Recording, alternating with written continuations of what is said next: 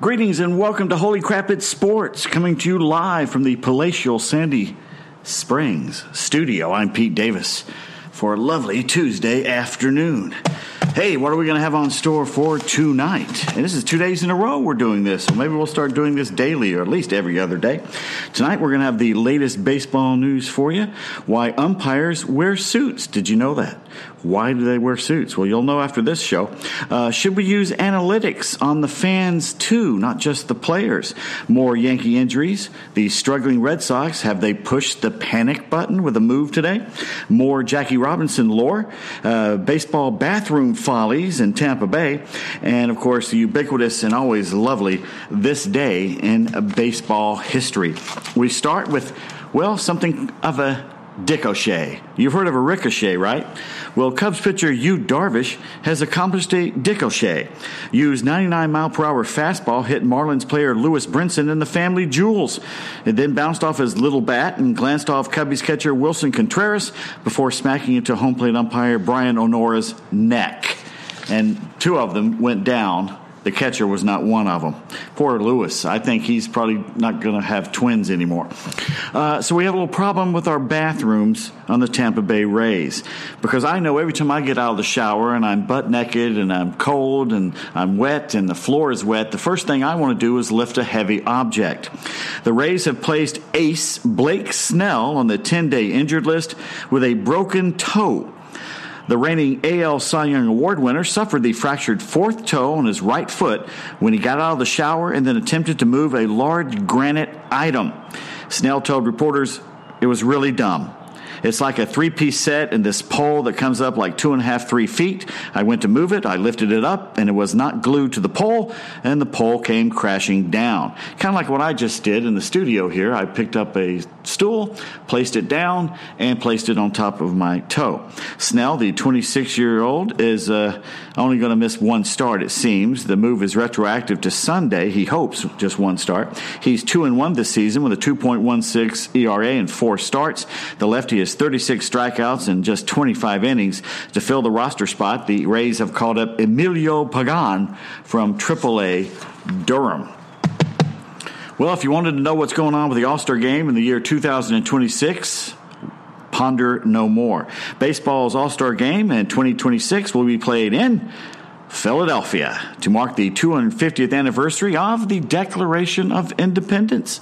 Commissioner Rob Manfred made the announcement Tuesday at Independence Hall. And believe me, if you go to Philadelphia, there's really only three reasons to go the museums, the cheesesteaks, and that downtown area that has Independence Hall, Betsy Ross's house, and the Liberty Bell, and Ben Franklin's house. Those are pretty cool places. Anyway, Phillies Hall of Famer Mike Schmidt was on the stage with the uh, commish, along with six time All Star Bryce Harper. Uh, they were the last two speakers to speak. This is going to be the first All Star game at Citizens Bank Park, the bandbox, which opened in 2004. The 1976 All Star game was played at Veterans Stadium. Ooh, what a hole that was to mark the 200th anniversary of the Declaration. And the 1996 All Star game was also played at the Vet, which stood in the same sports complex down in South. Philly. The 1943 and 1952 All Star games were at Shibe Park. This year's All Star game is July 9th in Cleveland, if you didn't know that already. The 2020 game next year will be at Dodger Stadium in LA, site of the 1980 game, and sites for 2021 through 25 have not been announced. And uh, I imagine Atlanta might get one of those since they have a new ballpark, and I'm sure there's other cities wanting it as well. More Jackie Robinson lore for you because a lot of the teams did not play yesterday on the official Jackie Robinson Day, April 15th. So on the 16th, more of the teams are going to play, like uh, the Braves and Diamondbacks tonight at SunTrust Park in Atlanta. But here's a little something nugget of joy that the Washington Nationals put out for you about Jackie Robinson. 1947, Rookie of the Year for Major League Baseball. 1949, National League Batting Champ. 1949, NL MVP. Six time All Star. 1955 World Series champ. 311 career average. 409 career on base percentage, countless barriers broken, and at the end there, when they traded him to the crosstown New York Giants, the hated enemy, he would rather retire than play for the Gents. So have the Red Sox already pushed the panic button? Maybe. Uh, the Red Sox have recalled catcher Sandy Leon and designated catcher Blake Swihart for assignment making Swihart the first roster casualty amid the team's early season struggles. Leon, who spent the first few weeks of this season in AAA, will be behind the plate and will bat eighth when the Red Sox take on the Yankees in New York City with Chris Sale on the mound. That's tonight. The Red Sox are off to a 6 and 11 start, tied for last place in the American League East, and their starters have the worst ERA in baseball at 7.18. Leon spent much of last year as Sale's personal catcher, and much of the Red Sox pitching staff speaks glowing of his ability to call the game. In 2018, he led the majors with a 3.29 catcher's ERA in 89 games. Uh, it looks like Swihart, who was once the top prospect in the Red Sox farm system, the 2011 first round pick, has struggled with injuries since making his major league debut back in 2015. He's 27 years old, finished last year batting just 229 with three homers and 18 RBIs in 82 games. And in his career in 203 games with the Sox, Swihart has hit just 255 with nine homers and 58 RBIs, accumulating a 0.3 war. Well, here's a nice little article from Adrian Garro, G A R R O. You can follow him at Adrian Garro. he's talking about um, what the Blue Jays did. Sixth inning, Monday's Blue Jays Twins game at Target Field. Brandon Drury took a ball on a 2 2 offering from Martin Perez and began heading to first, mistakenly thinking it was ball four, but it was not. And over at first base, Teoscar Hernandez also thought Drury had walked, so he began trotting to second and was promptly tagged out. That's got to feel bad, but thanks to the forgiving nature of baseball, this wasn't the only noteworthy part of Hernandez's night. In the eighth inning, he stepped up and hit a game-changing three-run homer, giving Toronto a five-to-three lead and effectively sealing the deal for the game, and by extension, redeeming himself in grand fashion. Hey, you like the ambient sound I got going on in the studio now? I got the windows open. It's a beautiful spring day. Got the door open. The plants are loving it, and you can hear the cars starting in the parking lot. Uh, they want to say LA Angels on this next story, but I refuse to. They are and shall ever remain, for me, the California Angels. Slugger Shohei Ohtani had a follow up appointment Monday to check out his progress from his Tommy John surgery. He has been cleared to hit live pitching in about a week. Manager Brad Ausmus, yes, that's where Ausmus ended up. All is good. Everything came back good. The doctor was pleased and he's going to continue his progression. Ohtani, who's just 24, has been hitting off a pitching machine. The team is targeted next month for his return. He will not pitch this season, but the Angels uh, could use that lefty bat. The Angels are now 8 and 7, but are currently in the bottom third of the league in OPS. Well, here's a, not very good news, especially when we're celebrating Jackie Robinson. Major League Baseball is investigating racist Instagram messages sent to Cubs pitcher Carl Edwards Jr. The team also reacted to the messages, which came after Edwards struggled in his first few appearances of the season before he was demoted to AAA Iowa. And according to uh, team president Theo Epstein, he said in a statement, "We were shocked by the racist, profanity-laced social media message sent to Carl Edwards Jr. earlier this month. We vehemently condemn the content of the message and are supporting Major League Baseball's investigation to identify the person responsible. In a sport that celebrates diversity and unites people from all backgrounds, we are appalled anyone claiming to be a fan would send divisive and bigoted insults to a player. Whether spoken, posted, or published, this type of reprehensible language and views cannot be tolerated in our game or society. Well, what you got is you got a keyboard coward. Edwards, who's 27, was demoted after having a 32.40 ERA in four appearances this season. So you can be mad at him and yell at him, but not knock on the racist stuff. Uh, meanwhile, Cubs pitcher or former Cubs pitcher Carlos Zambrano, remember this guy, said he thinks he can overcome his age, his reputation, and a long major league absence to make it back. And Zambrano said yesterday in Marlins Park in Miami, why not? The Cubs are down there playing Miami uh, this week. Bartolo Colon pitched until he was 45. I'm just 37, Carlos says. According to the Chicago Sun Times, Zambrano showed off an email from the independent Chicago Dogs. That's a good name. That welcomed him to this season's team. The Dogs play in the American Association of Independent Professional Baseball, or otherwise known as I. and their season starts May 17th. Zambrano hasn't pitched in the big leagues since 2012. From 03 to 08, 08 he uh, won double digit games each season, led the league with 16 wins in 2006, a career 3.66 earned run average with 1,600 plus strikeouts. But Carlos also got into a fist fight in the dugout with catcher Michael Barrett back in 07. Two years later, he got into a heated argument with an umpire and beat up a Gatorade dispenser got him a six game suspension. Those weren't his only outbursts. In 2011, he had his last with the Cubs after giving up five home runs in an August game in Atlanta. Zambrano erupted and was ejected. He cleaned out his locker, left the stadium, reportedly telling teammates he was retiring. The Cubs suspended him and he never pitched for the team again. Uh, one of new President Theo Epstein's first acts was to trade Carlos to Miami. Zambrano now credits God for changing him. The pivotal event happened at a Christian youth conference in his native Venezuela. He says, I went to that conference and something happened to me and changed my life. I had an encounter with God. I used to believe in God, and now I'm committed. Zambrano played in the Mexican League last year. His fastball topped out at just 89 miles per hour. But in Winter League, he said he hit, he said he hit 94 and says, I want to see if I can hit 95 again. Back in his prime, Zambrano had some of the best stuff of a group of Cubs pitchers that did include Kerry Wood and Mark Prior, but he couldn't control his emotions. He feels that his stuff can translate to a relief role in the majors and has a new emotional perspective. What happened with me was for a purpose, he said. God can convert the most evil guy into the most dedicated man in the ministry. I'm not saying I'm perfect now. I think I can handle myself. Well, it helped the guy on the Punisher this season, so maybe it'll help him. Uh, Brad Miller is no longer a Cleveland Indian, and he's not happy about it. After being designated for assignment, Cleveland utility man Brad Miller took a shot at the team. Quote, they acknowledged that it wasn't fair, but I'm just a player. I go out there and play my hardest and play for the guys next to me. Obviously, they don't want the best guys up here, so I'm just trying to take it somewhere else and see what we've got. End quote. Miller, who's 29, was moved to make room for the return of All-Star second baseman Jason Kipnis from a calf strain, and frankly, he hasn't been worth anything for two years. Miller's chief complaint appears to be that he was hitting 250, while the Indians are last in the league with a team batting average of just 194. Maybe he's got a point. Besides activating Kipnis, the Indians could also get fellow All-Star Francisco Lindor back soon. He's been sent to AAA Columbus for a rehab assignment from an ankle injury. Miller, just a career 240 hitter with the Mariners, Rays, Brewers, and Indians, says he knows it's a numbers game, but he still wants his chance.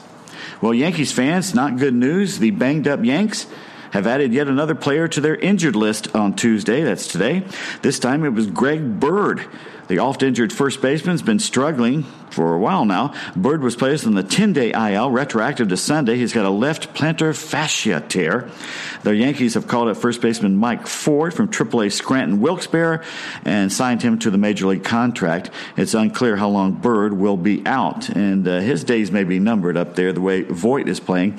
Meanwhile, outfielder Jacoby Ellsbury Jacoby hasn't played in nearly two years, has been on the Yankees IL since last season. He also has that plantar fascia issue.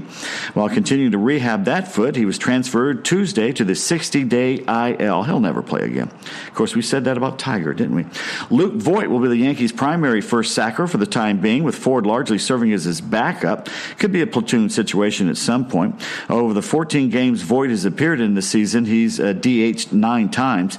It's unclear exactly how Bird got the injury. He was seen hobbling up the first base line after beating out a ground ball against the White Sox Saturday. He later scored as part of a three run inning.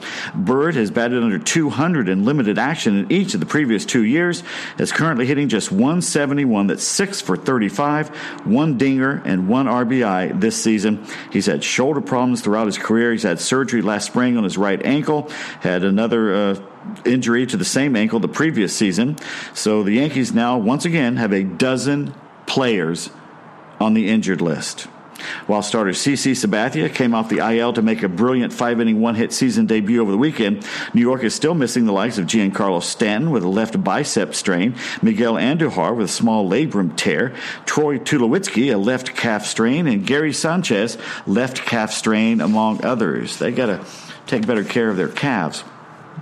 So I mentioned earlier, I teased this. And by the way, you're listening to Holy Crap It's Sports. I'm Pete Davis. And you can always follow me on Twitter at Pete Davis1. That's the number one, at Pete Davis1. Or send your cards and letters, email via Pete Davis1 at yahoo.com. That's Pete Davis1 at yahoo.com. And while we're still on the air here in Atlanta, at Talk 1067 Atlanta, uh, that's FM. Uh, you can listen to me on the Kimmer Show from 3 to 6 every afternoon Atlanta time, and I do sports uh, sometime between 5.15 and 5.25 depending on what's happening in the news, like yesterday when the Notre Dame Cathedral started burning. But uh, we got sports in anyway. Uh, here's a brief history of why umpires wear suits. And someone wrote this, maybe for Jezebel magazine. I'm not quite sure, and I did not get the name. If I ever get the name, I will definitely attribute it because it's a nice little article. Uh, umpires have been wearing formal attire for the nearly two century history of baseball here in the United States. Back then, as now, the ensembles were specifically worn to differentiate the umpires from the players and to imbue them with higher authority. The umpire in the amateur era, back in the 1860s and 1850s even, would wear what looks to be a frock coat, sometimes a stovepipe hat, flowing cravat, and even a cane, the kind of dandy look, says John Thorn, the official historian for Major League Baseball. As baseball became more popular in the 1870s, the National League formed in 1876, by the way. Umpire suits were in keeping with the styles of the day, and the distinctly formal look gave them a dignified edge. But contrary to some reports, umpires in those early days were not just lawyers or doctors working a side gig. Even then, the players were likely to dispute calls, and an umpire who had a pugilistic background, a boxer, might be better equipped to handle a rowdy player than a banker or a doctor or a dentist. In other words, an umpire had to know how to throw hands. So much so that one of the most famous umpires, Billy McLean, was also a boxer by trade though player and fan abuse by umpires uh, kind of went away around World War II, killed the umpire was not an idle threat, says Thorn. The tradition of suit wearing umpires has lived on and even evolved. When the National League began employing individual umpires, it developed regulations for them to maintain the visual effect of having an elevated authority. But there were also more practical reasons. Umpires wearing any individual team's jersey could send a signal to the fans that they were making unfair calls.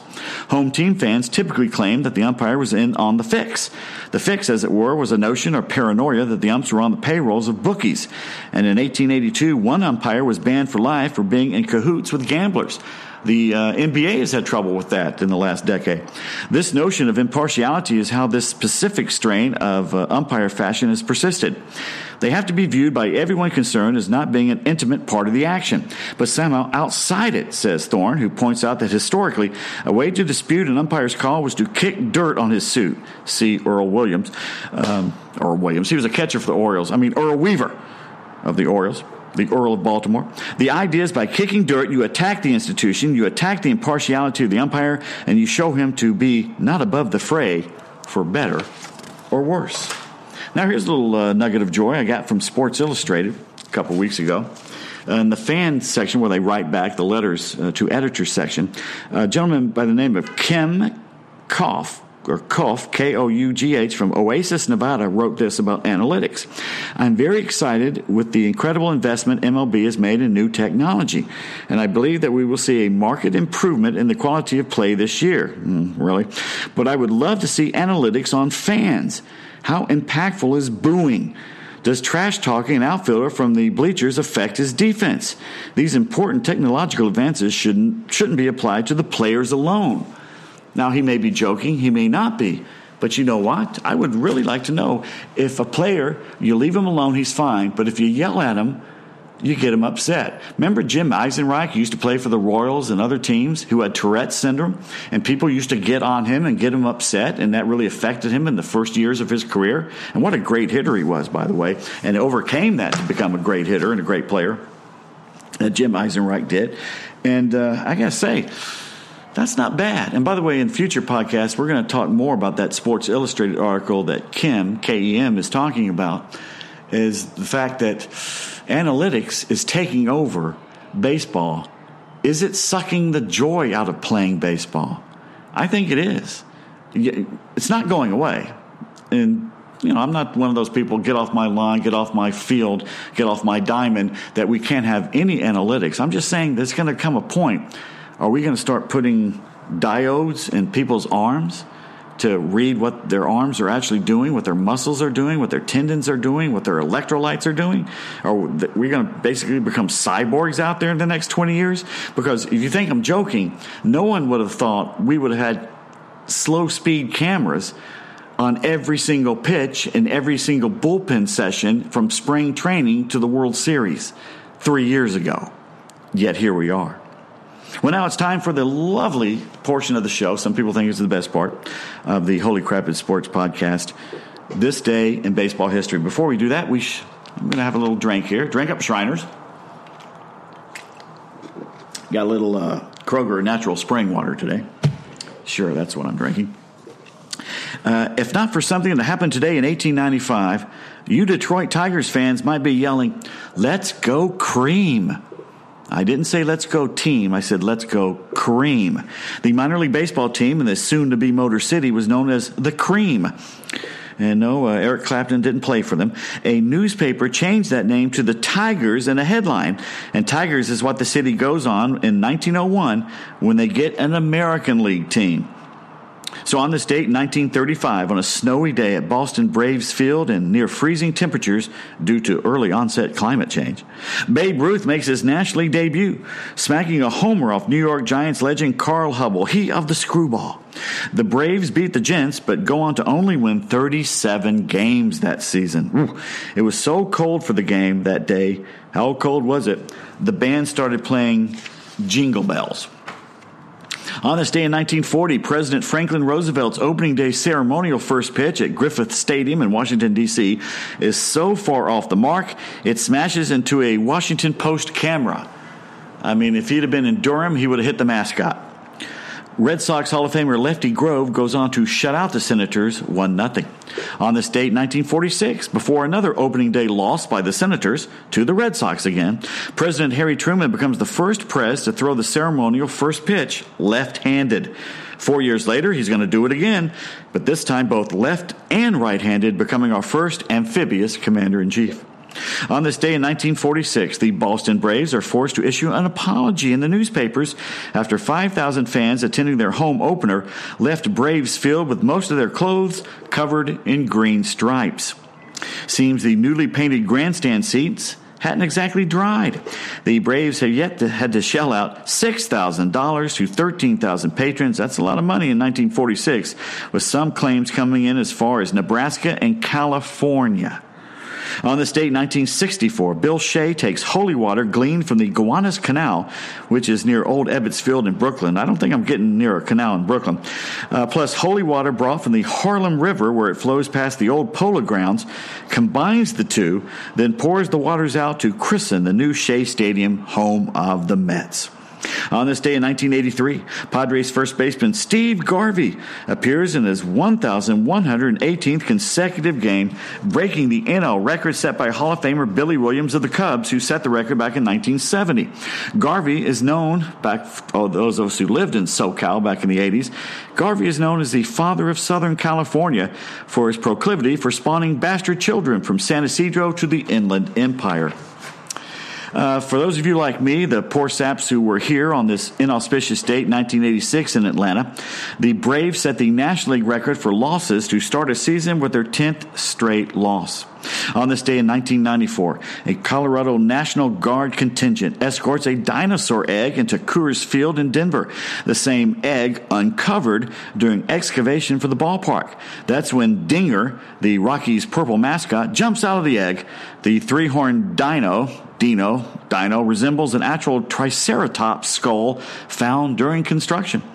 On this date in 2008, Kyle Kendrick of the Phillies is stunned to hear he's been traded to a team in Japan for Takeru Kobayashi.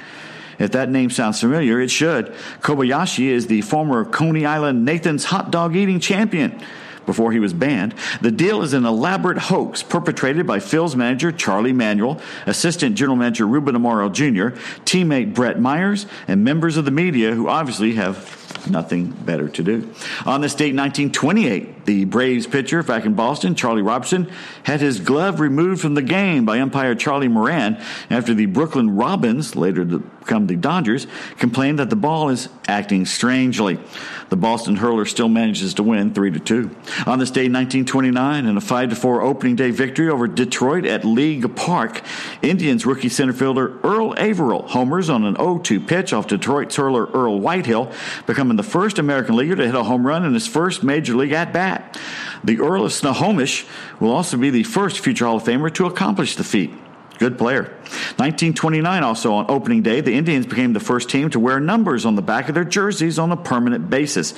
When they edged Detroit, the tribe beat the Yankees in becoming the first team to regularly don digits when the earlier scheduled Bronx Bombers contest against Boston was washed out in New York City. On this day in 1946, on opening day, Mel Ott hits his 511th and final home run of his career. You know, he of stepping in the bucket when he swung left-handed in the Giants' 8-4 victory over Philadelphia at the Polo Grounds, a ballpark in which Mel hit 63% of his round trippers tell you a little bit about right field. The 37 year old player manager, who has 200 more homers than any other National Leaguer at the time, will retire third on the all time list, trailing only Babe Ruth and Jimmie Foxx. Jimmy had 534. On this day in 1957, Andre Rodgers became the first Bahamian to play in the major leagues when he grounds into a 6-4 force play, facing Bob Friend in the top of the second inning of the Giants' 9-2 loss at Pittsburgh's Forbes Field. The 22-year-old shortstop's roommate and fellow Caribbean Valmy Thomas, entering the game in the sixth inning to replace catcher Wes Westrum, also becomes the first native of the Virgin Islands, don't know if it's American or British, to play in a big league game. 1972 on this date, on the second day of the season, Burt Hooton making his fourth career start. No hits the Phillies at Wrigley Field for nothing. The Cubs hurler becomes the 12th rookie to throw a no hitter. I loved his knuckle curve. Man, I spent years trying to get that thing down, throwing a tennis ball with it up against a dairy barn. On this day in 1975, after making the second of his two poor starts for the Dodgers, Juan Marichal who signed with the team as a free agent, appears in his final major league game. The 37 year old Dominican dandy finishes his 16 year Hall of Fame career with more complete games, 244, than the total of his victories 243. That high leg kick right hander spent most of his career with the Giants. Man, it must have killed him to have to sign with the Dodgers. Definitely didn't pull a Jackie Robinson and retire instead. 1978 on this day, Cardinal Bob Forsch no hits the Phillies 5 0. And less than a year later, Bob's brother Ken of the Astros will pitch a no hitter against Atlanta, making the siblings the first brothers to throw no hitters in the big leagues.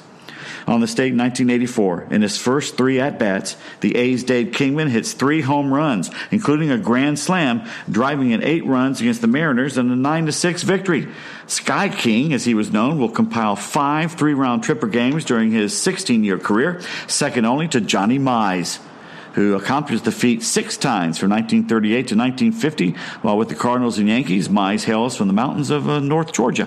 They have a little platform up there in Demorest, I believe.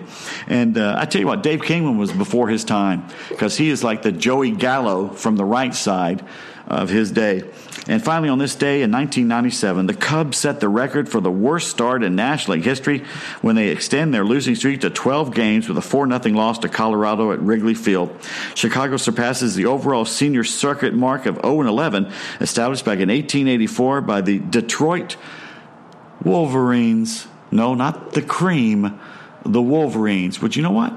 That's a pretty cool name. I'm surprised more uh, teams than the uh, Michigan uh, college team don't have the name Wolverines. Anyway, that's another episode for Holy Crap It's Sports for this uh, Tuesday. And by the way, I'm trying to trying to tailor these podcasts so it's more not timely, but something you can listen to not just the day of, but the next day and the next day and the next day, because there will be more stuff that are not just for that specific day in the podcast. So you can even tune in a few weeks later and uh, hear about why umpires wear suits, things like that, or maybe the history of Jackie Robinson, like we did yesterday, and some other stuff. So it's, a, it's something that you can always go back to and listen to if you want to, and, and catch up a little bit what's going on in the world of baseball. Thank you again for listening. You can follow me on Twitter Twitter at Pete Davis1, or you can send me emails Pete Davis1 at yahoo.com or follow me right now uh, while we're still on the air at uh, Talk 1067 FM Atlanta.